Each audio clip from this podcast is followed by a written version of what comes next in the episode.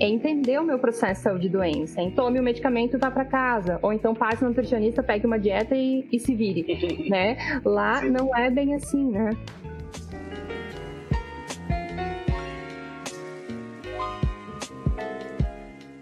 Olá, esse é mais um episódio do Nozes e Vozes tocado pelo nutricionista Alisson Silva. É importante relembrar que, em primeiro momento, as entrevistas foram gravadas pensando exclusivamente na disciplina que o Alisson leciona. Então, volta e meia, vocês podem escutar ele falando de aluno, ou sala de aula, ou aula, enfim. Dito isso, hoje o Alisson trocou uma ideia com a nutricionista Fernanda Rodrigues. A Fernanda é uma antiga colega de movimento estudantil, minha e do Alisson, e é uma queridona, além de ter uma baita trajetória que eu aposto que vocês vão gostar. Vocês podem encontrar a Fernanda no Instagram, onde ela produz bastante conteúdo por arroba NutriComportamentalFernanda e o Nós da Nutrição também pode ser encontrado por arroba Nós da Nutrição em basicamente todas as redes sociais. Se vocês preferirem, podem entrar em contato conosco por contato arroba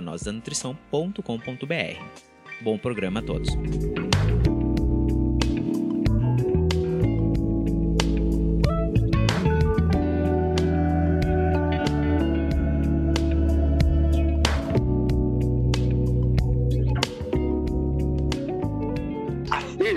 Uma amiga que a gente se conheceu também pelo movimento estudantil. Eu conheci ela, é, é, eu já conhecia de antes, né, pelas redes sociais, por conta da executiva, mas a gente se conheceu efetivamente na, no encontro regional de estudantes de nutrição é, regional sul. Que ano que foi, Fer? 2014. Em 2014, foi o encontro coisa mais linda do mundo. Enfim, e desde então sou apaixonado pelo trabalho dela, eu estou muito feliz de poder trazer ela aqui. Então, Fer, seja muito bem-vinda. E já queria jogar a bola, pedir para que você se apresentasse, falasse um pouquinho da tua trajetória para gente. Legal. Então, meu nome é Fernanda, é, eu, eu, vivo hoje em Florianópolis, aqui em Santa Catarina. Entrei na faculdade em 2011, me formei em 2015. Durante todo o período da, da universidade, eu estudei na Universidade Federal de Santa Catarina e é, eu fiz o curso, era o dia todo, e aí então trabalhava, enfim, tinha, tinha essa dinâmica de de sobreviver dentro da universidade, né? E, e durante todo esse período eu participei do, do movimento estudantil também, do centro acadêmico, da executiva nacional, fui representante discente sempre, então, né, na questão de assembleias, enfim, sempre participei muito, gostei muito de grupos de estudos, de grupos de pesquisas relacionadas à promoção da saúde, às políticas de humanização.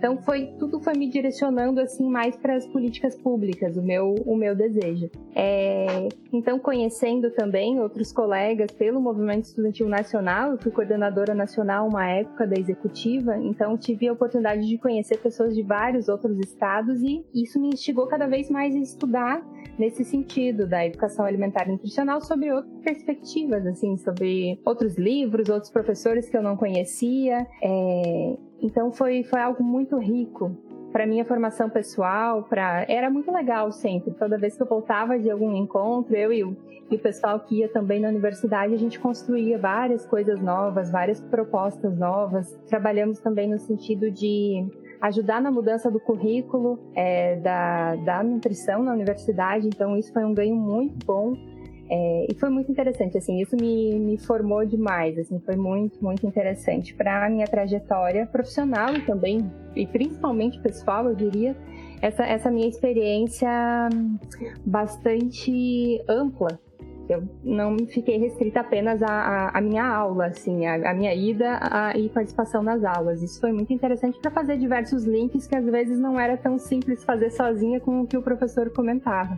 Então eu pude vivenciar isso. É, o interessante também no final da minha, da minha graduação, ah, aquele dinheiro assim que, que, a gente junta para a formatura, eu juntei para fazer uma, uma formação em saúde em Cuba, na, na, na, Escola Nacional de Saúde Pública. Que legal, eu não é, lembrava disso, que é, massa. Eu fiquei um mês lá com algumas pessoas também foram minhas colegas e que também eram do centro acadêmico na época. A gente ficou lá esse tempo conhecendo toda a estrutura de saúde lá. Então, desde a epidemiologia nutricional, a, o modo que eles, que eles fazem antropologia, a antropometria lá. Então, a gente conheceu vários setores de saúde. Até de, desde o UTI neonatal até o atendimento nos consultórios de rua, assim, deles. Então foi muito bacana, foi muito interessante, foi um processo bem intenso. É, isso foi em 2015, e aí em 2015 eu, eu finalizei a minha, a minha graduação, o último ano é aqui em Florianópolis é todinho apenas de, de estágio e de TCC, então já engatei na, na vida de tentar concursos e residências. E aí em 2015 é, me, me, terminei e aí comecei a fazer processos seletivos de concursos, de, de residências. Passei em alguns concursos, algumas residências e no fim acabei ficando aqui novamente, aqui em Florianópolis, permaneci para fazer a residência multiprofissional em saúde da família. Então, foi, foram dois anos bem intensos, é uma carga horária, não sei se vocês já ouviram falar, mas enfim, é uma carga horária de 60 horas semanais e que a gente fica atendendo, fica ali no serviço atendendo, à noite tem aula, faz projetos, estuda, é, faz artigos, enfim. Então é, é, é uma pós-graduação que tem um, um meio termo, assim, digamos que 60% é trabalho e outros 40% é, é estudo, assim, é, é desenvolvimento, metodologias, enfim. É, então é, foi bem bacana, eu, eu, gostei demais, foi uma experiência incrível que eu pude participar. Me aproximar de, de, de profissionais do, do serviço social, da psicologia, da educação física, da enfermagem, da medicina, isso foi muito rico também para mim. E nesse período eu resolvi então é, como o meu atendimento era muito clínico, muito clínico, de muito. É, como é que eu vou te dizer? Era eu, eu e o usuário o tempo todo. E alguns grupos, isso me despertou o interesse também de fazer um trabalho direcionado a isso. É um trabalho que a gente pode, pode falar mais pra frente, que é da atenção plena no, aplicada à nutrição. Foi bem, bem bacana. E hoje, depois, né, que eu me formei na na residência, então eu passei a atuar no SUS, na atenção primária em saúde, e eu fiquei, é, então, então, daí eu terminei a, na residência em 2018, e então parti para o serviço público. Trabalhei na, na alimentação escolar e também na atenção primária em saúde, por um tempo aí me dividindo nesses, nesses dois setores no mesmo município. Então, fui a nutricionista responsável por essas duas políticas por um tempo. É, e é isso, assim, hoje eu volto meus estudos bastante para o comportamento alimentar, tanto individual quanto coletivo, e é basicamente isso, assim. É por aí. Por que aí. legal, Fer, que legal. Olha, você falou duas coisas que eu não me lembrava. Eu, eu, eu não, eu, agora você falou e já me veio a, a, memória essa tua experiência em Cuba. Quero começar por aí para a gente bater um papo mas também não me lembrava que você tinha feito a residência. Eu achava que você tinha se formado e já ir direto pro, pro, pro serviço público. Que legal. Ó, quero contemplar tudo, mas quero começar pela questão do, do da tua experiência profissional é, nessa, nessa experiência que você teve em Cuba. O nosso modelo de atenção básica, e eu acho que esse modelo de clínica da família, essa estratégia de saúde da família, a gente deve muito ao modelo cubano, você não acha? Como que foi essa experiência lá? O que, que você viu lá? O que, que você acha que é tem de diferente para cá? O que, que tem de potência ali para a gente é, é, bater um papo? Sim, então é, é, é, muito bacana isso. Muito se fala que o SUS é baseado no modelo de saúde inglês ou canadense, mas na verdade a gente sabe que é no cubano, né? Assim, que esses outros locais, tanto a Inglaterra, né, o Reino Unido quanto, quanto o Canadá, se espelharam inicialmente nesse, nesse combate à desnutrição cubano, né? Então hoje isso é muito forte, é um, é um dos países que não tem morte por, por fome, né? É, em todo o mundo. É, então, a maneira com que, com que eles organizam o sistema é de fato assim muito próxima, muito próxima mesmo, assim, de um médico ir na casa das pessoas, o médico, a enfermeira é, e os enfermeiros irem na, na, casa das pessoas. Então é, é, um, é um sistema bastante complexo que começa desde o bairro, daí vai para o quarteirão, digamos assim, das ruas para o quarteirão e aí para os grandes centros. Então é bem, é bem bacana de, de enxergar isso. A, a questão das visitas domiciliares é muito frequente, algo que a gente não consegue atingir aqui na prática ainda no Brasil.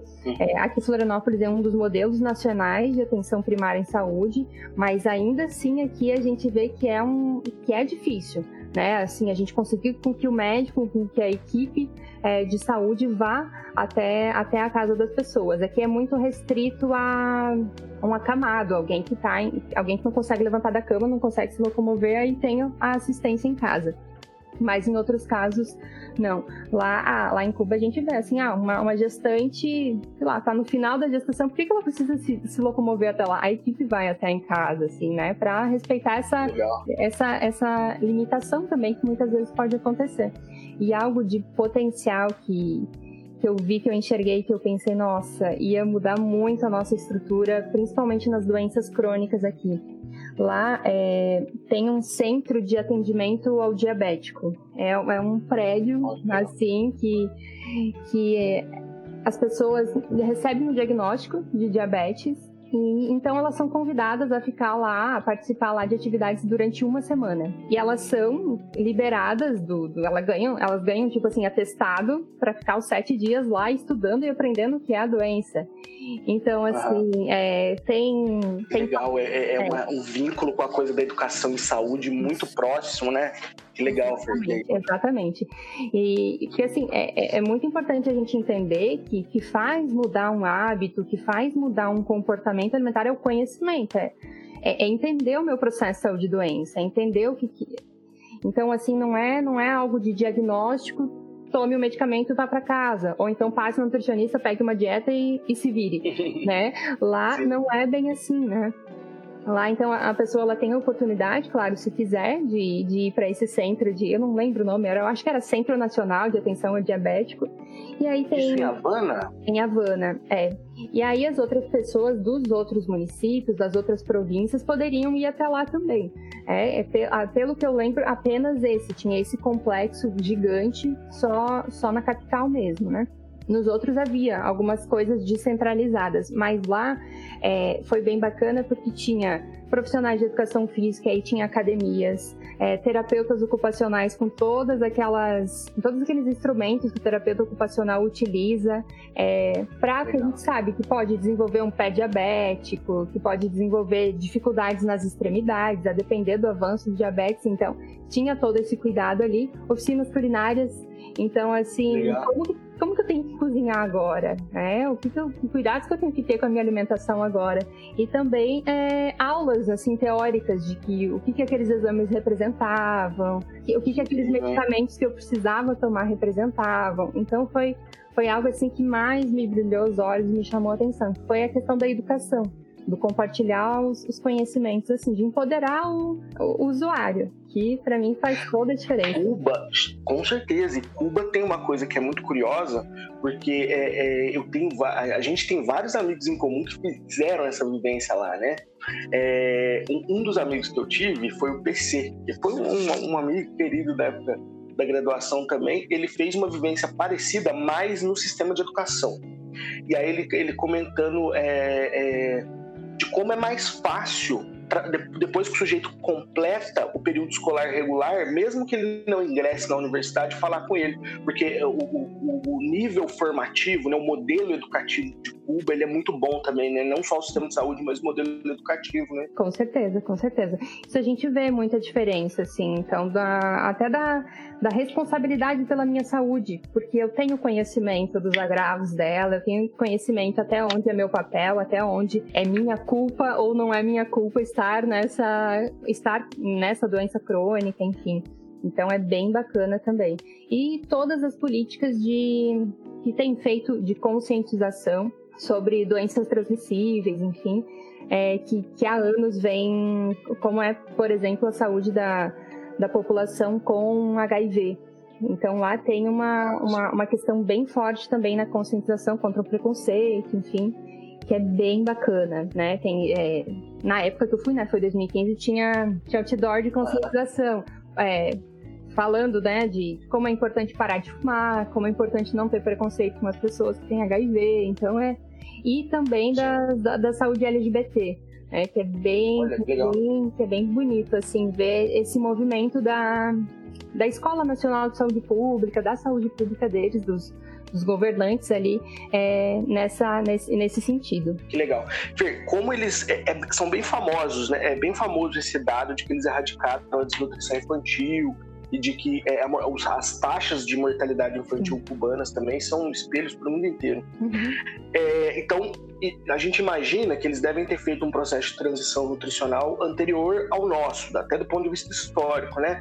Mas na tua experiência lá, quais são os problemas nutricionais que eles lidam no momento que eles estavam lidando no momento que você estava lá? É, hipertensão, diabetes, era mais as doenças crônicas assim, né? Porque hum, tem, assim, né, lá tem alimentos ultraprocessados, é, fabricados nacionalmente, também exportados, então tem sim muito refrigerante, tem sim muito doce, é, isso, isso assim, assim como aqui, né? Tem, então a Coca-Cola tem os refrigerantes nacionais, então é, é, bastante, é bastante comum. Apesar de ter bastante acesso a frutas, a verduras, é, tem, tem isso muito presente nas crianças, nos jovens, é, e o cigarro, o fumo lá, o tabaco é muito, muito presente. Então, assim, muitas das questões das doenças cardiovasculares, pulmonares, e aí também a hipertensão é bastante relevante lá. É, dados sobre obesidade, eles não têm lá como um, uma grande situação, assim, como aqui no, no Brasil.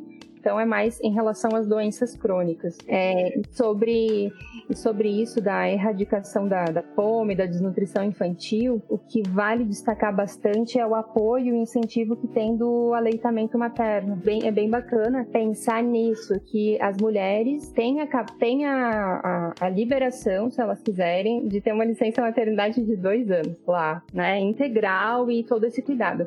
Era raro os casos das mulheres que efetivamente aguentavam ficar dois anos sem trabalhar para ficar só, só cuidando dos filhos. Assim. Só cuidando dos filhos. É, mas elas tinham essa oportunidade. Então, em geral, diziam que a média era de um ano assim, de afastamento, e aí depois elas voltavam com uma carga horária menor, é, enfim, mas com essa liberdade também, com essa flexibilidade de ficar mais tempo em amamentação, recebendo subsídio do governo para tal.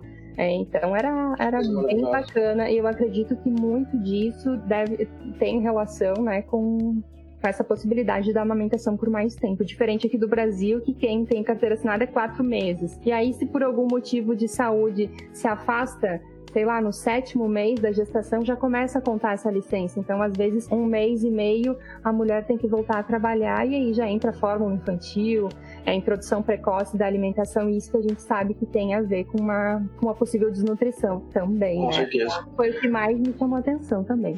Que legal, Fer, que legal. Mas aqui, tem também uma coisa que também paira toda vez que a gente fala sobre Cuba, né? E pelo modo como Cuba é veiculado, acho que pelos meios de comunicação, a gente sempre pensa na questão do embargo, né? Como que fica a questão do embargo? Então, como que é o acesso a gêneros deles? Porque também tem uma coisa que, assim, né? É, chegando informação desse modo que chega pra gente, a gente fica com difícil de saber. Como que é o acesso aos in natura minimamente processados? Como que é o acesso aos ultraprocessados? Como que se dá essa... Tem algumas produções locais é, de refrigerantes, de bolachas, salgadinhos, assim, mas vem bastante de fora. Então, iogurtes, é, bolacha recheada, todo, assim, era basicamente produtos Nestlé lá que, que eu via. E que vinham da Alemanha. Era muito louco. Da assim, então, Alemanha? Então, Olha. É, então tinha um preço, Alemanha, Suíça, tinha um preço exorbitante. É, para pegar esse gancho do, do embargo, por exemplo, a insulina né, para diabéticos vinha da China. Então, assim, é um preço para o Estado que fica gigante, né? A internet, se eu não me engano, na época vinha por fibra ótica, não, não entendo muito, mas vinha do Canadá, Canadá ou da Venezuela, assim, né? Então, é, é muito limitado. Assim, sobre uh, os alimentos, né, assim, os alimentos in natura. Tem os alimentos locais, né? Mas quando a gente pensa que é uma ilha, eles é uma ilha que é atingida frequentemente por, por tornados, por ciclones, enfim, então eles são muito, muito agredidos assim por desastres naturais o tempo todo, o tempo todo, em pequenas magnitudes que às vezes a gente nem fica sabendo ou em grande. Então eu visitei alguns locais lá que tinham sido devastados assim por ciclones e, e a terra não é muito produtiva. Né? Então, por isso, é, se pensa, meu, mas também Cuba só planta fumo, só, só, só fica pensando em, em, tabaco, mas é que a gente sabe que o fumo ele não exige muita coisa do, do solo. Então, é uma coisa que eles plantam, aproveitam o solo para renda e exportação. Então, é uma das principais economias. Então, assim, é, é um pouco, é, digamos assim, um pouco limitada a diversidade de frutas, de verduras, de, de, de, legumes como um todo. Mas a produção, a grande parte da, da produção ainda era local.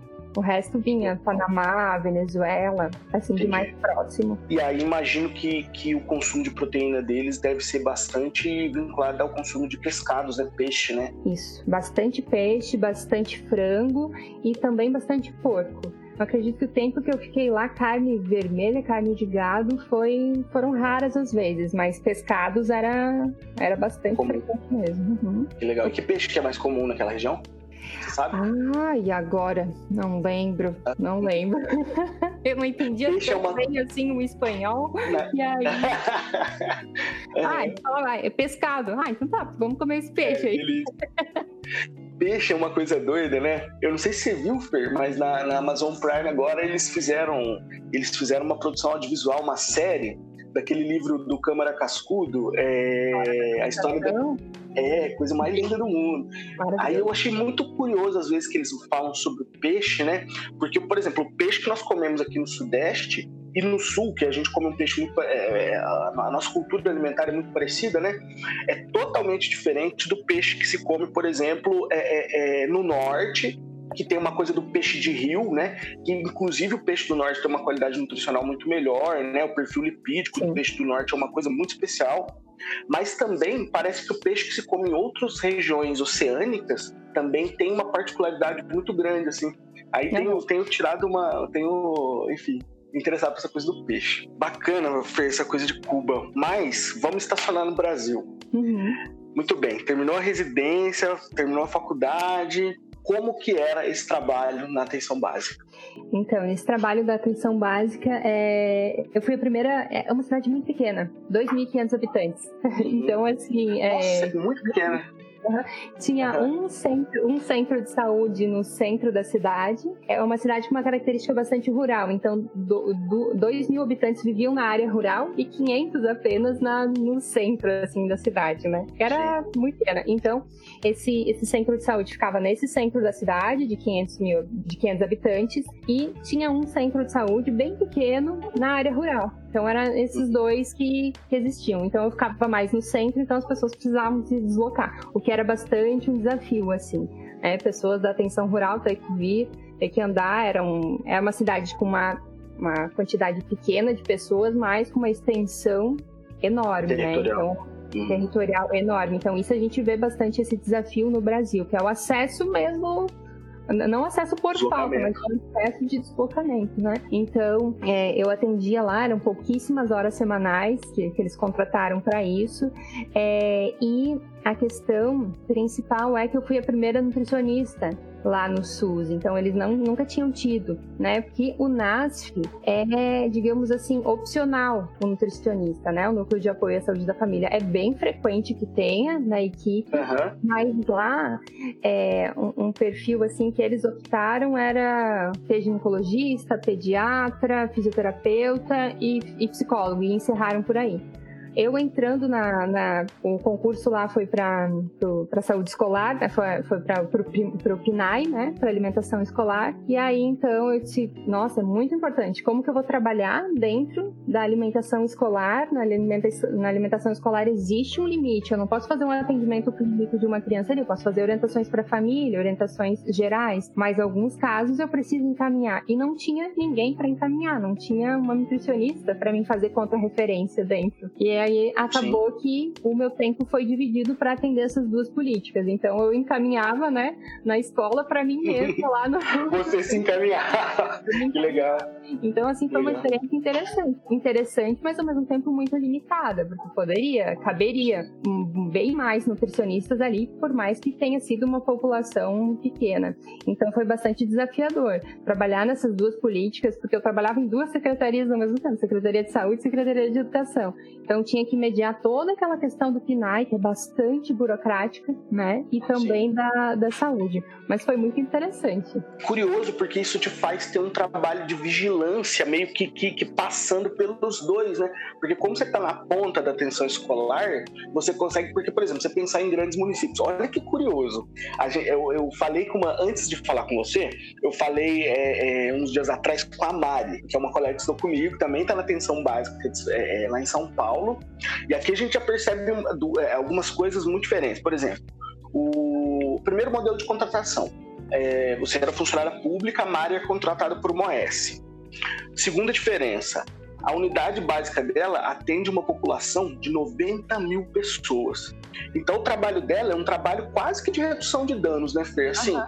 trabalha com os críticos, críticos, assim, é, diabéticos muito descompensados, é, hipertensos muito descompensados, obesos que estão passando pelo processo de cirurgia bariátrica, assim, gente que não tem como é, é se furtar do atendimento nutricional. E aqui nós temos uma, um outro contexto de uma nutricionista que trabalha na atenção básica, na alimentação escolar, junto com isso tem uma função de vigilância, que na maioria do, do, dos municípios, quando são um pouco maiores, você tem um nutricionista que fica fazendo esse trabalho de vigilância e, nossa, é incrível. Mas aí entendemos o contexto. Uhum. Quando você estava na atenção básica, você comentou comigo antes da gente comentar aqui, que o teu trabalho era focado mais numa abordagem individual do que numa abordagem em grupo. E é uma diferença da Mari também. A Mari falou assim: ó, numa população de 90 mil habitantes, se você ficar focado no, no atendimento individual, a quantidade, a parcela da população que você chega é muito pequena. Aqui nós temos uma outra experiência. Como que era esse atendimento individual seu? Então, é, é tanto na, na, residência que eu fiz os atendimentos em Florianópolis, né? Porque na residência a gente fazia atendimento clínico normal, né? Já era, já estava lá enquanto nutricionista. Então existe um fluxo de é, a pessoa ser atendida, o usuário ser atendido pelo médico para depois ser passado pelo nutricionista. Então é, acontecia a, de, de chegar pessoas em situações crônicas muito, muito, muito grandes, é, que a gente tinha que dar uma, uma vazão mais rápida. E aí tinha uma pilha de encaminhamentos de pessoas de média complexidade para a gente agendar conforme conseguia. Então é dessa forma que acontece, infelizmente. Né? A gente gostaria de atender todo mundo, mas às vezes não tem essa possibilidade. O que, é, o que era interessante é que eventualmente eu conseguia assim, fazer grupos. É, não era uma coisa que, eu, que era como eu gostaria e como a política manda, porque assim, a, a, minha compreensão da política de atenção básica de promoção à saúde é a promoção, não é a prevenção, não é o tratamento. O meu papel ali era muito disso, né? Na verdade, esse papel de atender crônicos, né, com, com uma dificuldade, né, com hipermedicado, seria mais de uma atenção secundária, mais de policlínicas. No entanto, isso aqui em Florianópolis não acontece, é, não tem por mais mais que seja um modelo nacional, tenha mil propagandas em relação a isso. Isso não acontece, né? Essa atenção secundária. É, ou, ou tá na atenção primária ou vai direto para o nível hospitalar, então não tem um intermediário, e em municípios pequenos, muito menos, não tem. Então fica tudo para nutricionista fazer promoção, prevenção, tratamento, cuidado, é, matriciamento, que é debater os casos, né? Fazer projetos terapêuticos junto com, com os outros profissionais. Então era bastante desafiador. Mas os grupos é um, é um potencial de atender mais gente e fazer esse processo contínuo de, de educação alimentar e nutricional. Você tem mais tempo, tem mais encontros, tem essa troca. Então eu sempre gostei muito de sempre que, que havia oportunidade de trazer isso dos grupos, né? De grupos de enfim, de autocuidado, grupo de gestantes, grupo de, de várias coisas, né? Se pode, se pode fazer. Tanto sozinho, enquanto nutricionista, quanto com outros, com outros profissionais, né? Então, por muito tempo eu fiz grupo de bebês, grupo de gestantes com dentista e enfermeiros. Olha, que legal. Né? É muito legal, né? Essa coisa, o, o a, a, amamentação mesmo, a amamentação exclusiva, é muito legal trabalhar com os dentistas, né? Sim, sim, com, sim. Com as fonos também, é, eu acho, eu acho que tem alguma... Porque a gente sempre pensa assim, uma coisa meio. Tem uma coisa meio óbvia que é do nutricionista com o educador físico, né? Uhum. Por conta dessa ideia da nutrição como uma profissão que serve para emagrecer as pessoas, né? Exato. né? E aí, quando a gente abre para pensar a equipe multiprofissional, é muito legal os vínculos que a gente consegue fazer com esses outros profissionais, né? Exatamente. Ô Fer, mas uma coisa que eu queria comentar aí também, mas eu, eu como parte das minhas atribuições aqui, eu supervisiono também é, duas residentes numa unidade escola da universidade. E aí, uma coisa que a gente, que a gente já, já definiu entre nós, né, uma equipe de três nutricionistas, né, que o nosso desejo seria, obviamente, fazer atividades mais vinculadas à atenção básica. Primeiro, porque é para isso que nós estamos ali, e segundo, porque isso tem mais a ver com, os nossos, com o nosso desejo especificamente. Sim. Mas aí, entra muito isso que você falou, né? A gente tem meio que uma lacuna da atenção secundária. E às vezes, para dar uma resolutividade para o caso, e não por, um, por, uma, por uma vaidade profissional, mas por uma preocupação com o quadro daquela pessoa, né? Uhum. Muitas das vezes a gente, na atenção básica, a gente acaba sendo uma porta de entrada também para esse adoecimento intermediário que é o crônico descompensado, né? É. É, é bastante desafiador, assim, porque você chega num ponto que você tem que ser prescritivo, não é muito minha característica profissional ser, ser uma pessoa prescritiva que vai ter ali uma dieta de gaveta e entregar, né?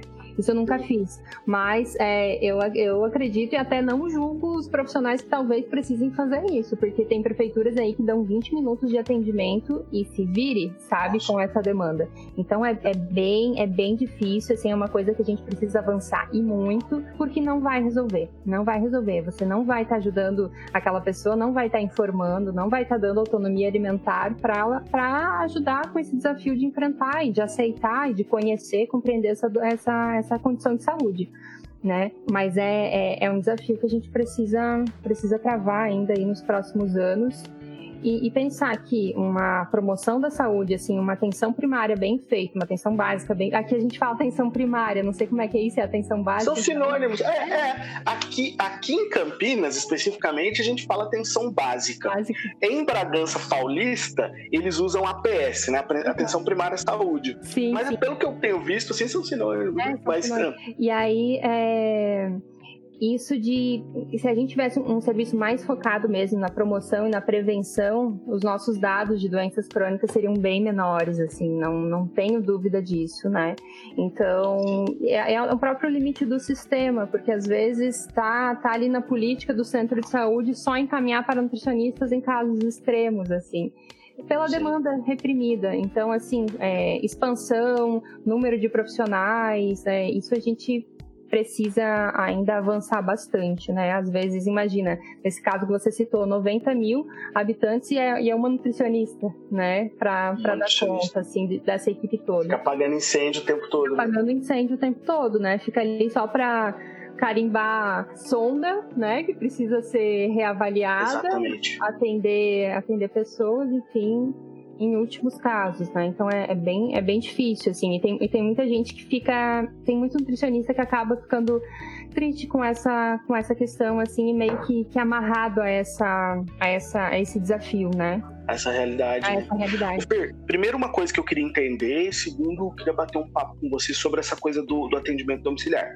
Primeiro é o seguinte: como que é o fluxo? Por exemplo, uhum. o, o, indivíduo chegou na unidade, ele é triado, imagina, por um técnico de enfermagem, isso. e depois ele é encaminhado para o clínico, é isso? Esse é sempre o fluxo inicial. É, não necessariamente. Às vezes ele pode ser triado pela enfermagem, pela, até, pela, pelo técnico de enfermagem e ir para atendimento com a enfermagem. Aqui em Florianópolis é uma realidade. A enfermagem aqui tem uma autonomia muito grande. Tem algumas. Eu não sei como que isso se dá, se são políticas, decretos diferentes, mas várias medicações aqui, medicações de saúde da mulher e de DSTs, se eu não me engano, ISTs agora, né? É, sexualmente transmissíveis. As, a enfermagem pode dispensar esses medicamentos, pode avaliar e pode dispensar. Então, assim, grande parte, assim, dor de garganta, um anti-inflamatório, uma avaliação não necessariamente vai direto para o clínico. Então, assim, não suprida no atendimento de enfermagem, vai para o clínico.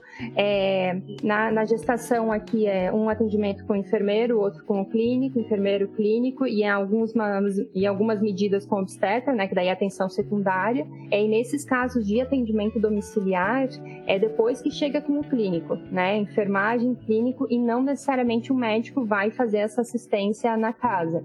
É, só se precisa aplicar alguma medicação que o enfermeiro não pode. Né? Senão todo o resto é feito pela equipe de enfermagem também. Enquanto nutricionista também fui algumas vezes, né, é, acamados, aferir você não consegue pesar, às vezes uma pessoa camada, então você tem que fazer antropometria ali com, com medidas na fita métrica, né, para acompanhar, principalmente de idosos, perda de, de peso, ou assim, pelas medidas, é, verificar ali a sonda, é, para ver se estava numa, numa quantidade suficiente. É, e aí tem toda uma, uma datas, né? Sei lá, você vai de 30 em 30 dias, de 15 em 15 dias, tem, tem isso que pode acontecer também, assim, dessa forma. Mas o fluxo é passar antes com o médico e o médico que determina, né, se se a equipe vai ou não para aquela, aquela situação. Mas aí no caso, tipo assim, por exemplo, é um diabético que está com uma conduta nutricional inadequada. O próprio enfermeiro ele pode encaminhar para você pode. ou tem que centralizar no médico? Ai, pode, pode, pode, sim, pode. É, é, e a depender assim, se a pessoa apresenta, se ela pede assim, olha, eu estou com dificuldades mesmo alimentares, não me encaixa em nenhuma doença crônica ali, pode, ela pode também pedir, assim, ela não pode chegar no, na, na recepção e dizer, ah, eu quero consultar com nutricionista. Infelizmente não é assim que funciona. Assim funciona para grupos. É, é, porta aberta que a gente chama. A pessoa só, só vai lá e participa. Não precisa de um encaminhamento. Mas o enfermeiro pode sim, o enfermeiro, o próprio educador físico, o fisioterapeuta, o psicólogo, né? Não precisa ter o encaminhamento apenas do médico, não. Do médico. Legal. Aí, ok, aí fez o processo de encaminhamento, teve a porta de entrada e identificou-se a necessidade de que você acompanhe.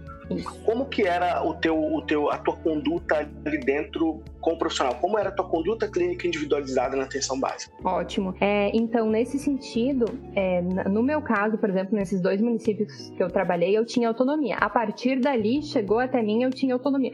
Dentro daquele tempo que a prefeitura me limitava. Em Florianópolis é uma hora e vinte de atendimento.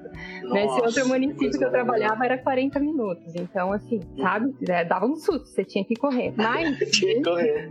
dentro disso, eu tinha autonomia de, assim, se eu quisesse agendar com essa pessoa a cada 15 dias e se eu quisesse atender ela 5, 10, 20 vezes, isso era, era minha. Eu que mandava, né? Eu que entendia, eu tinha essa autonomia. Então, era bastante interessante, né? Algo que eu vejo como dificuldade no atendimento de planos de saúde, isso não acontece, não é a nutricionista não, que decide é. quantas vezes que vai atender. De repente, às vezes o plano de saúde libera um ou dois atendimentos e a pessoa que se vira depois, né? Então é, é um ponto aí pro, pro SUS, né? Entrou no, no cuidado daquele, da, daquele usuário, você vai com ele até o fim, né? E aí você, até, até a cura, até o tratamento se estabilizar, enfim. Então é bem bacana nesse, nesse sentido. A Mari comentou uma coisa interessante pra gente, que é um, que é um estalo para uma coisa que às vezes a gente acaba não se dando conta, né? Ela falou assim: não tem alta na atenção básica, né?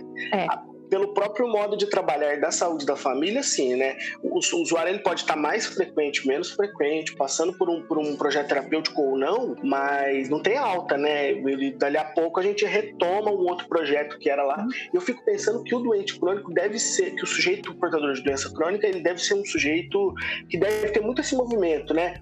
É, horas ele está mais próximo, horas ele não está mais próximo, e assim vai conduzindo, né, Isso. E a gente continua assistindo ele, não necessariamente ele ali comigo, mas eu continuo sabendo dele, continuo às vezes orientando um colega meu, né? Porque assim, tem muitos grupos acontecendo, então a, os crônicos, né, que, que eu atendia, eram geralmente pessoas aposentadas, pessoas ali do bairro, né? Então, assim, idosos que participavam do grupo de atividade física, que participavam do grupo de saúde mental, então a gente tinha os momentos de matriciamento, né, que é a união, do, que a gente se reunia uma vez por semana com cada equipe, né, de saúde, é, que dentro do, do, centro de saúde tem várias equipes, né, às vezes quatro, cinco, seis equipes, e aí a gente uhum. tinha uma vez no mês uma reunião com cada equipe dessa, mais ou menos. Então a gente fazia essas, esses feedbacks.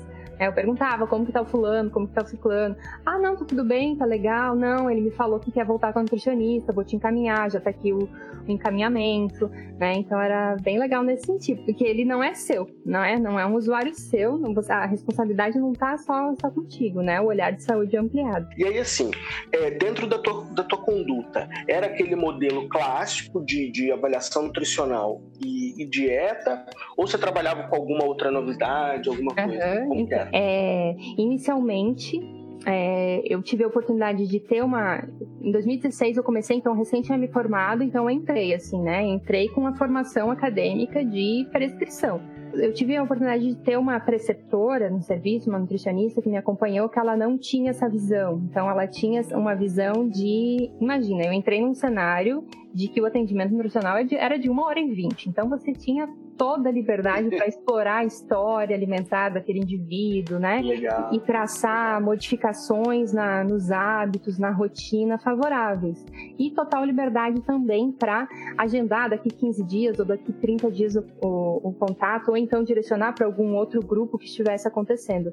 Então, é, eu fiquei bastante livre nesse sentido e fui construindo a minha própria metodologia baseada na, a, no comer com, com, atenção plena, no comer intuitivo, é, respeitando sempre a educação alimentar e nutricional, porque é, eu entendo que a, a, educação alimentar e nutricional, todas essas políticas, né, o guia alimentar para a população brasileira traz isso, assim, né, de, de, de resgatar a, a, sua história alimentar, resgatar o contato com a cozinha, com a comida, e não necessariamente é, você impor, né, de, de cima para baixo, de maneira vertical, o que aquela pessoa deve comer. Eu não acredito que isso funcione. Então eu sempre fui bem, fui bem amparada também por toda a equipe, né, para fazer esse tipo de metodologia. É, e com o passar do tempo eu fui estudando e fui vendo que tinha um nome, fui me aprofundando mais, que é o Mindful Eating, que é o comer com atenção plena. Então tá, tá sendo bem legal. Inclusive depois, né, o final da minha, da minha residência, eu fiz um trabalho fiz um curso para os profissionais de saúde da atenção básica sobre, sobre o comer com atenção plena na, aplicado à atenção primária, que é, que é algo que, me, quando eu, eu, tive contato né, com essa metodologia, me pareceu muito para pessoas que tinham dinheiro, assim, né? Para pessoas, pessoas ricas que, consul, que consultavam com nutricionistas caros, que tinham feito os cursos caros, enfim, a minha ideia foi foi estudar isso, foi fazer esse levantamento na literatura, foi ver se essa metodologia era aplicável dentro das políticas de saúde, então dentro da política de humanização, do marco de, de referência em educação alimentar e nutricional, de promoção da saúde, da PNAM, né? Então eu fiz um levantamento e aí junto com junto à universidade a gente olha, viu? Essa metodologia ela ela preenche esses requisitos que a educação alimentar e nutricional defende. É, então eu fiz esse esse, esse apanhado teórico e desenvolvi esse curso junto com o Telesaúde aqui da UFSC para profissionais de saúde, para entender o que é essa metodologia e também é para falar que a alimentação é responsabilidade e dever de todos os, os profissionais, não é algo que apenas o nutricionista tem responsabilidade, né, é, para falar, para incentivar, inclusive para defender uma alimentação adequada, para defender espaços de controle social que falem de horta, de, de aqui Florianópolis é gigante, enfim, não tem um restaurante popular. Né? Então, assim, de trazer que isso é, é também responsabilidade de todos os outros setores, e não só do, do nutricionista. Então, o meu trabalho a foi... A sociedade toda ganha quando a gente faz isso. Exatamente. Então, o meu trabalho foi nessa perspectiva bem ampla. Eu aproveitei né, essa multiprofissionalidade da residência para desenvolver esse trabalho também e deixar como como resultado, né, essa, essa minha experiência, essa minha oportunidade de trabalhar no SUS como residente, esse, esse compilado teórico para os profissionais um se interessarem. Uhum. Maravilhoso. É um trabalho de tradução de linguagens, né? Porque é, eu conheço vários colegas, inclusive colegas da saúde coletiva, que fica com um papo assim, ó. Ah, esse negócio de mindful, coisa de cult, não sei o que, nananana. Porque, assim, de fato existe uma apropriação é, mercadológica, uma, uma, uma, uma, ocupação de uma turma que não tá muito comprometida com uma linguagem, e eu não digo nem que a prática, porque eu acho que o mindful eating é bem diferente das outras coisas, né? É, eu acho que o modo como, como o empreendedorismo usa a ideia de mindset é bem diferente do modo como nós falamos falamos de mindfulness, né? Então, às vezes a pessoa ouve a palavra e fecha. Então, é muito bonito você ver essa aproximação que você faz desse conceito, que é muito potente, né?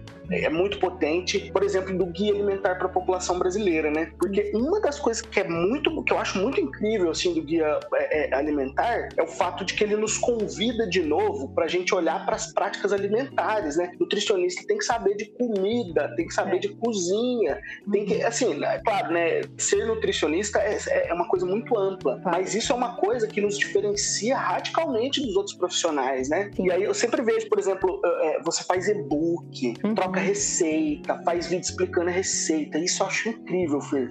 E você conseguia aplicar isso lá na atenção básica? Conseguia, conseguia. É, foi, foi um desafio, né? Porque o que, que a, a enfermagem, o que, que os médicos estavam esperando? Estavam esperando que eu fizesse o grupo de hipertensos, grupo de diabetes. Eu nunca gostei disso, porque assim, meu Deus, tá rotulando todo mundo, assim, né? É, eu sempre tentei fazer grupos de alimentação, grupos de consciência alimentar, então grupos amplos. E aí, claro, ali dentro eu conseguia me atentar e às vezes fazer algo mais individual ao final do grupo de orientações para quem já não acompanhava comigo, né, individualmente. Então, sim, foi, foi bem legal e algo muito bacana que eu lembro e que que a mulherada assim do grupo de ginástica gostou muito foi na troca de estações que eu fazia grupos, né, para a gente falar da, é, dos alimentos da época, né? Então assim elas traziam nossa, eu tô com muita vontade de comer bergamota, que é a tangerina, né? Eu não sei como vocês chamam. Eu acho que é tangerina, né? Mexerica, não sei. Aqui é mexerica, aqui é mexerica. É. Ai, nossa, que interessante. É de, de, saber que, que eu tenho mais vontade de comer tangerina mais no inverno.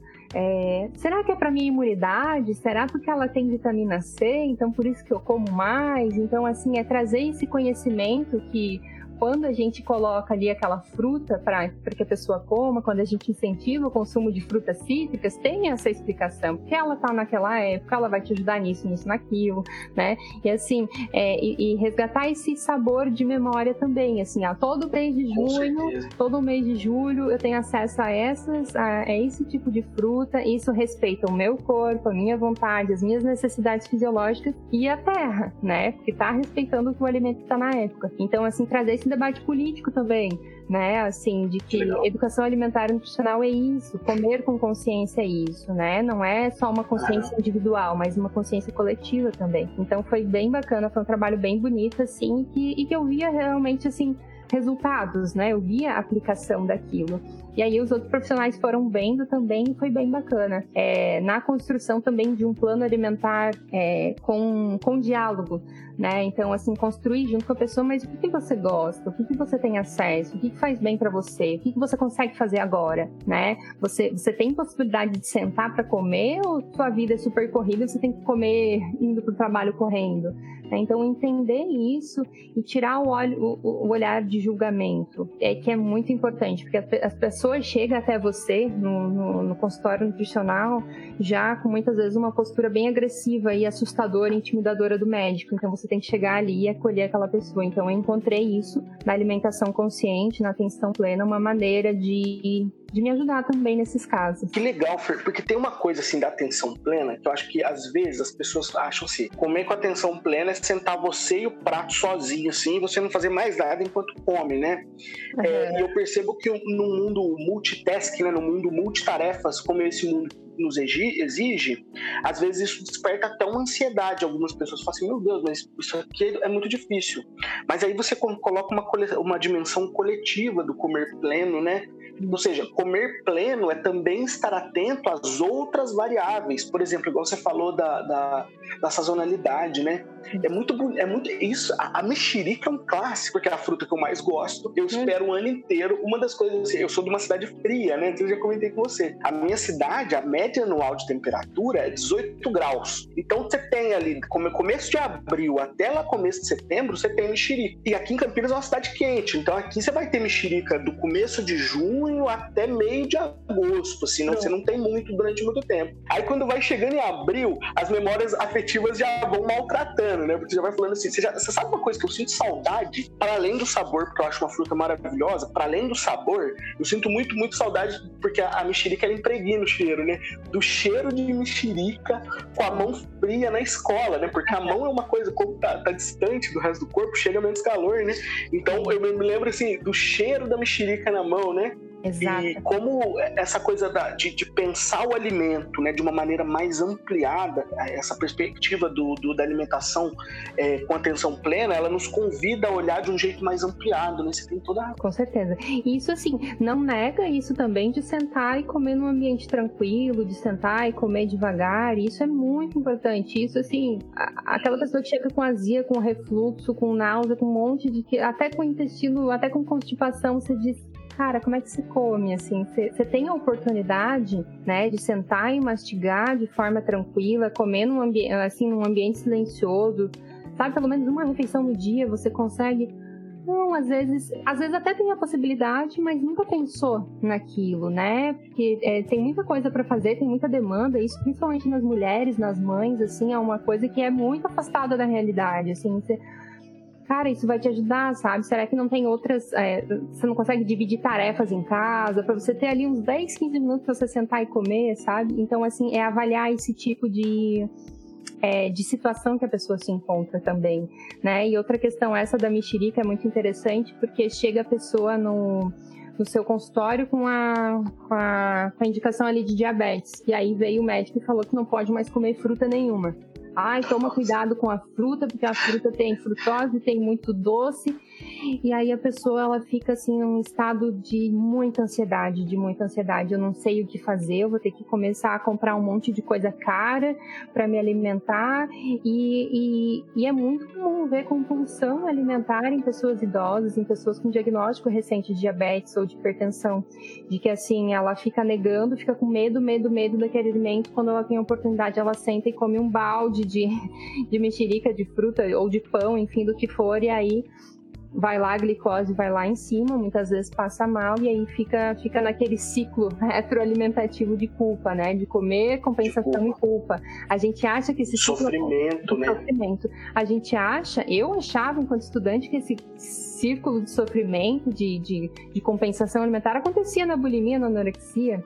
Mas não, assim, ele está presente, assim, também em pessoas de, com doenças crônicas, assim, esse sofrimento alimentar, ele acontece de uma maneira diferente, né, não se compara, mas o sofrimento acontece, ele existe. Para muita gente, o ato alimentar, ele pode se tornar um sofrimento após um diagnóstico de uma doença crônica. Então, precisa olhar com cuidado para isso. E dar uma dieta prescritiva ali, pronta de gaveta, não vai ajudar, vai só alimentar esse sofrimento a gente tem um papel de ter bastante cuidado, então a gente tem que se inclinar para isso também, entender aquela pessoa, não julgar, é, entender que vai ser difícil, claro. né? E é tudo muito fácil para a gente dizer como, como deve ser feito.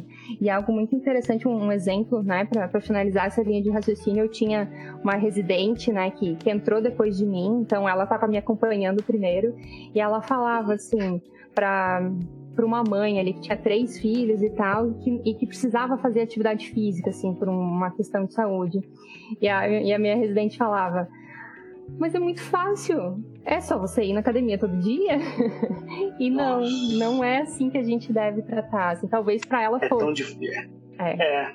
Talvez para ela fosse. Essa relação das pessoas com a comida, o, o, o, doente crônico. E olha, Fer, eu, eu, eu, uma coisa que eu entendo, eu entendo perfeitamente o que é essa relação. Porque assim, né? Tem uma coisa da nutrição que me incomoda pessoalmente, mas me incomoda profissionalmente também. Que é essa ideia, que é um, um jeito que eu considero um pouco irresponsável de trabalhar com a ideia de equilíbrio. É. Ela desconsidera uma coisa meio básica, que é uma coisa assim, ó, às vezes existem alguns alimentos que a relação da pessoa tem a ver com quantidade. Quando a gente pensa, por exemplo, a alimentação regional, por exemplo, é, como é o caso, vou, vou, vou, dar um exemplo da minha família. Minha família é uma família, família de trabalhadores, sim. A minha mãe trabalhou a vida toda como empregado doméstico, meu pai trabalhou a vida toda como pedreiro. O jantar na minha casa, ele tinha um lugar mais. É, era o momento que a gente comia junto, porque o almoço, meus dois pais, meu pai e minha mãe, estavam fora de casa, né? Então, por exemplo, é muito comum assim se chegar, igual eu vejo, né? As residentes chegam no, no, no primeiro ano, R1 e tal, super bem intencionadas, em geral, ótimas nutricionistas, mas assim, ó, essa ideia de que, ah, é só ter equilíbrio, pode tudo desde que o equilíbrio. Aí uma coisa que a gente sempre trabalha é assim, ó, ó, é preciso entender é muito importante você entender como que essa pessoa significa alimentação. Porque às vezes você faz o recordatório e a pessoa come super bem. E aí a questão é que, por exemplo, ela não consegue reduzir a quantidade que ela consome no jantar, ou para ela comer um pão não satisfaz, ela fica com vazio, que às vezes se confunde até com vazio existencial. Quer dizer, e para além disso, tem uma coisa que a psicanálise nos ensina, né? Um, um clássico do, da psicanálise que é assim, né? Produziu a falta, você produz junto, na mesma dimensão o desejo, né? É. Então, eu acho que essa abordagem mais dialogada, de perguntar assim, olha, a questão é essa, os modos como nós podemos enfrentar são esses, diante disso, o que é possível? Hum. E aí o sujeito vai mediando com você ali aquela experiência, né? Exatamente. Para a gente finalizar, é, eu queria é, usar uma palavra que você falou e uma outra abordagem que eu acho que é muito importante. Um tema que nós temos sintonia, que a gente gosta de debater, é a questão da, das pressões estéticas, né? Do culto ao corpo, de como isso é, como você falou, né? Das mães, né? De como isso é muito mais pernicioso para as mulheres, de como é, é, é para as mulheres, mas também chega ainda a ser mais intenso para as mães, né? Eu acho que a cobrança, o modo como a, a sociedade olha para as mães, ele é muito, ele não é dos mais generosos, né? E você também usou duas vezes a palavra julgamento. Como que a gente trabalha com doenças crônicas, como que a gente trabalha com mulheres, como que a gente trabalha com combate à obesidade, que né, quando a gente vai, por mais que eu sou, eu me considero um militante da causa da gordofobia, mas a gente conhece as consequências epidemiológicas, a gente conhece as consequências da obesidade no longo prazo, né? E quando a gente vai para a perspectiva dos sujeitos, uma grande parcela dos indivíduos gordos, eles reconhecem, eh, muitos deles gostariam de emagrecer, né? E é uma, eu acho que é, é, é legítimo, sobretudo para a gente não partir de uma ideia de que o sujeito não compreende porque ele não tem uma formação acadêmica, né? uhum. né? Ou seja, é, é, como que a gente faz tudo isso sem produzir uma abordagem violenta enquanto profissional. É, é, é um desafio muito grande de desconstrução nosso, né? Porque eu me formei numa perspectiva de duvidar de, uma, de, um, de um paciente gordo que chega até mim, né? Tipo assim, ó, uhum. se ele tá te dizendo que come pão integral com uma ponta de faca de, de manteiga, tá errado, porque olha o tamanho que ele tá. Era o que eu aprendi em fisiopatologia, era o que eu aprendi em dietoterapia, então desconfie né? É, então, assim, você vê que não, que muitas vezes ele não tá te mentindo, que ele come aquele tanto mesmo, que ele se esforça mesmo, que é uma questão às vezes metabólica, que é uma questão emocional, você precisa é desconstruir isso que, que colocaram na sua cabeça, assim, né? Existe um cuidado que a gente precisa ter. E também um desafio muito grande é nessa passação de casos, assim, né? Nesse recebimento de casos. Muitas vezes eu recebia casos do médico escrito uh, o nome, a idade, o sexo e obesidade, ponto. Aquilo não me diz nada, né? Aquilo não me diz se a pessoa tá com algum tipo de sofrimento, se ela, se ela tá incomodada em ser obesa ou não.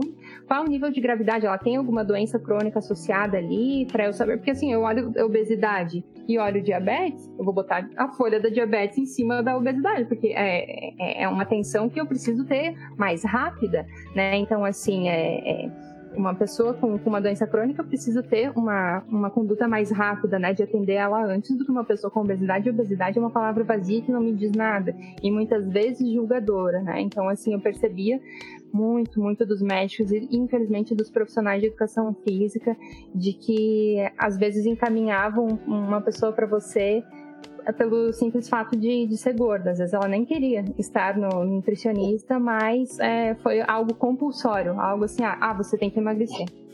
Ou então de ginecologistas. Exato. Nossa, recebia muito de ginecologistas. Ah, essa cólica menstrual que você tem, porque você tem muita gordura no corpo, você precisa, você precisa emagrecer. E a subnotificação, o subdiagnóstico das pessoas gordas, né? Que é algo assim ah, não, é só, você está sentindo essa dor porque você é gordo, então você precisa emagrecer e deixa de solicitar exames, deixa de fazer testes, enfim. Então é algo muito, muito sério, né? Que a, a política de saúde precisa, precisa ampliar. Mas como não, não ser violento, né, durante, essa, durante esse atendimento enquanto nutricionista é, é, é muito difícil. É não ser violento no que diz respeito à pesagem, à aferição de medidas, porque eu tive a experiência de, de receber uma pessoa que teve um pico de hipertensão muito grande, chegou lá perto de 20, assim. Nossa. E eu fui pesar ela e ela pesava 170 quilos. Quer dizer, até hoje eu não sei se ela pesava 170 quilos, porque a balança que tinha no consultório no nutricional era, era 150. Então, assim, é, aquilo no, no, que subiu, assim, no que ela subiu e começou a oscilar aquele peso, ela me disse: Nutri, não me aguenta essa, essa, essa balança. Essa então, balança. aquilo assim foi uma, um tapa na minha cara, assim, porque eu nunca tinha passado por isso e talvez eu não, não devesse ter pesado essa pessoa, sabe? Então, assim, é, outras perguntas eu poderia ter direcionado, poderia ter perguntado como que ela se sentia, né? Se ela tinha alguma dor, se ela tinha alguma, alguma condição que. Porque ela estava lá de maneira compulsória, ela estava lá porque ela recebeu um diagnóstico de hipertensão. Então eu tinha que resolver, ajudar ela a entender a, a hipertensão dela e não necessariamente o peso. Né? Então, assim, uhum. ter, ter esse cuidado, ter esse tato, que foi o que me faltou na época, pode ter sido uma violência para essa, essa usuária. Né? Então é algo que a Sim. gente precisa reconhecer, né? Que foi um primeiro passo, reconhecer que muito provavelmente a gente vai ser julgador e violento e assim tentar ser menos, né? E se desconstruir, porque a gente foi formado para ter essa visão assim de de, de, de reparar os danos, de tratamento, de, de, de falar o que aquela pessoa tem que fazer. Né? Então não sei se foi mais ou menos essa essa a tua pergunta, né? Não sei se eu respondi. Foi perfeito, perfeito. Porque às vezes a gente fala de violência, né? A gente, porque aqui nós estamos falando de duas violências, né? Primeiro, uma violência simbólica uhum. e uma violência institucional. Exato. E quando a gente fala isso, pode soar para algumas pessoas que nós estamos apontando o dedo para alguns profissionais. E na verdade, o modelo Uhum. O modo, até o modo como a gente pensa saúde, né, com base no enfrentamento de doenças, né? Porque por mais que nós tenhamos, por exemplo, a definição do OMS que é ampliada, nós tenhamos é, é, é, teóricos brasileiros, latino-americanos, canadenses que pensam essa questão da saúde de uma maneira muito mais positiva, de uma maneira é, é, menos patológica, paradigma ainda é patológico, né, Fer? E aí o que acaba acontecendo é que, às vezes, muito bem intencionados, que, né, eu, eu não acho, assim, mesmo profissionais assim que, eu, que, eu, que, eu, que a gente faz clínica junto, assim, na, na unidade de escola, é, totalmente biomédicos, eu não acho que eles são mal intencionados. Não, não, não, se trata disso, né? Mas pensar as nossas práticas, né? Colocar aquilo, porque é, de fato, e também ter uma tranquilidade, né? Porque igual aí queria já falar com, com, com os alunos de assim, né? Eles estão prestes a ir para o estágio, esse é o último semestre, mas que vem eles estão no estágio, e daqui a um ano estão formados, são nutricionistas e vão para a vida. E assim, né, ter uma paciência e uma, e uma resiliência em relação à sua própria prática, né? Porque a gente vai se tornando um profissional, né? A gente vai sempre se construindo como profissional que a gente deseja ser daqui a um tempo, né? Sempre essa busca, né?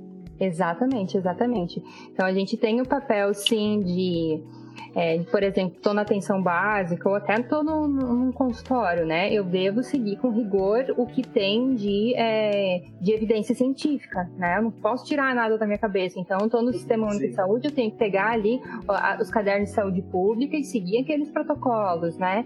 De atenção à, à obesidade, de atenção a, a pacientes crônicos, mas eu tenho a autonomia, né, de lidar, de entender que aquele sujeito tem um processo de saúde e doença diferente, singular, e eu tenho que trabalhar para que ele tenha autonomia nesse processo, porque uma modificação de hábitos, uma compreensão desse processo de melhoria de saúde, é, quando eu caso de, de uma doença, é, é, dele, né? Aquele atendimento, e assim, isso foi libertador para mim quando eu entendi. Eu acho que esse insight eu tive, sei lá, três anos depois de formado, que aquele atendimento é dele, não é meu né? A gente acha que tá ali para performar, para fazer bonito, para dar uma olhinha, para dar uma palestrinha. Não. Aquele atendimento é dele, é daquele sujeito, né? É daquela pessoa que tá ali com a sua história, com as suas dificuldades, com os seus desafios e com às vezes a sua negação em relação àquele processo que por algum motivo de saúde precisa ser modificado, mas é dele. Então, assim, é na velocidade, no ritmo dele e você tem que respeitar, tem que mediar, você tá ali para ajudar né? Então, assim, é, é bem importante ter, ter esses insights, assim, que não é sobre mim, é sobre aquela pessoa. Né? Então é bem, é bem bacana saber disso também. É inspirador te ver falar, Fer. Ah, Muito legal. Espero que seja para os alunos também, eu tenho certeza que vai ser. Querido, quero te agradecer pelo seu tempo. É, vim trocar essa ideia com a gente. Eu acho que vai ser. A gente tocou em temas aqui que eu nem imaginei que a gente tocaria, que eu acho que é maravilhoso. A tua experiência é muito bonita, você para mim é uma referência profissional. Sempre que eu penso em atenção básica, sempre que eu penso nisso, eu me lembro de você. Tenho um carinho muito grande assim por essa experiência que a gente compartilha do movimento estudantil e tal. É uma coisa que marca muito a minha, a minha, a minha atuação assim. E é uma alegria falar com você. Obrigado, Fer. Bacana, agradeço também a oportunidade. Fico muito feliz de estar, estar ajudando de alguma forma nessa, nessa aula, né, nessa disciplina. E eu fico à disposição, se quiser passar meu contato, meu e-mail, enfim, para as pessoas quiserem conversar comigo, eu sou super aberta também e, e, e, gosto sempre de estar conversando sobre isso. Se for para ajudar, para ajudar a fazer diferente, ajudar nessa quebra de paradigma, eu acho que a gente precisa se unir mesmo é bem bacana que a gente esteja juntos, né? Nós, enquanto nutricionistas, não somos não estamos competindo, não somos rivais, né? A gente está aqui para construir uma saúde e uma alimentação e nutrição diferente. Então, agradeço imensamente também por isso. Também tenho um carinho enorme por ti, tô super admirada que está dando aula também. Adoraria assistir uma aula tua. E fico, fico aí disposição. Ô Fer, é... obrigado, querida. Tamo Obrigada junto também. e também fico à disposição aí se eu puder contribuir com alguma coisa. Tamo junto. Obrigadão. Tá um abraço para todo mundo. Um beijo. Tchau. Tchau, tchau.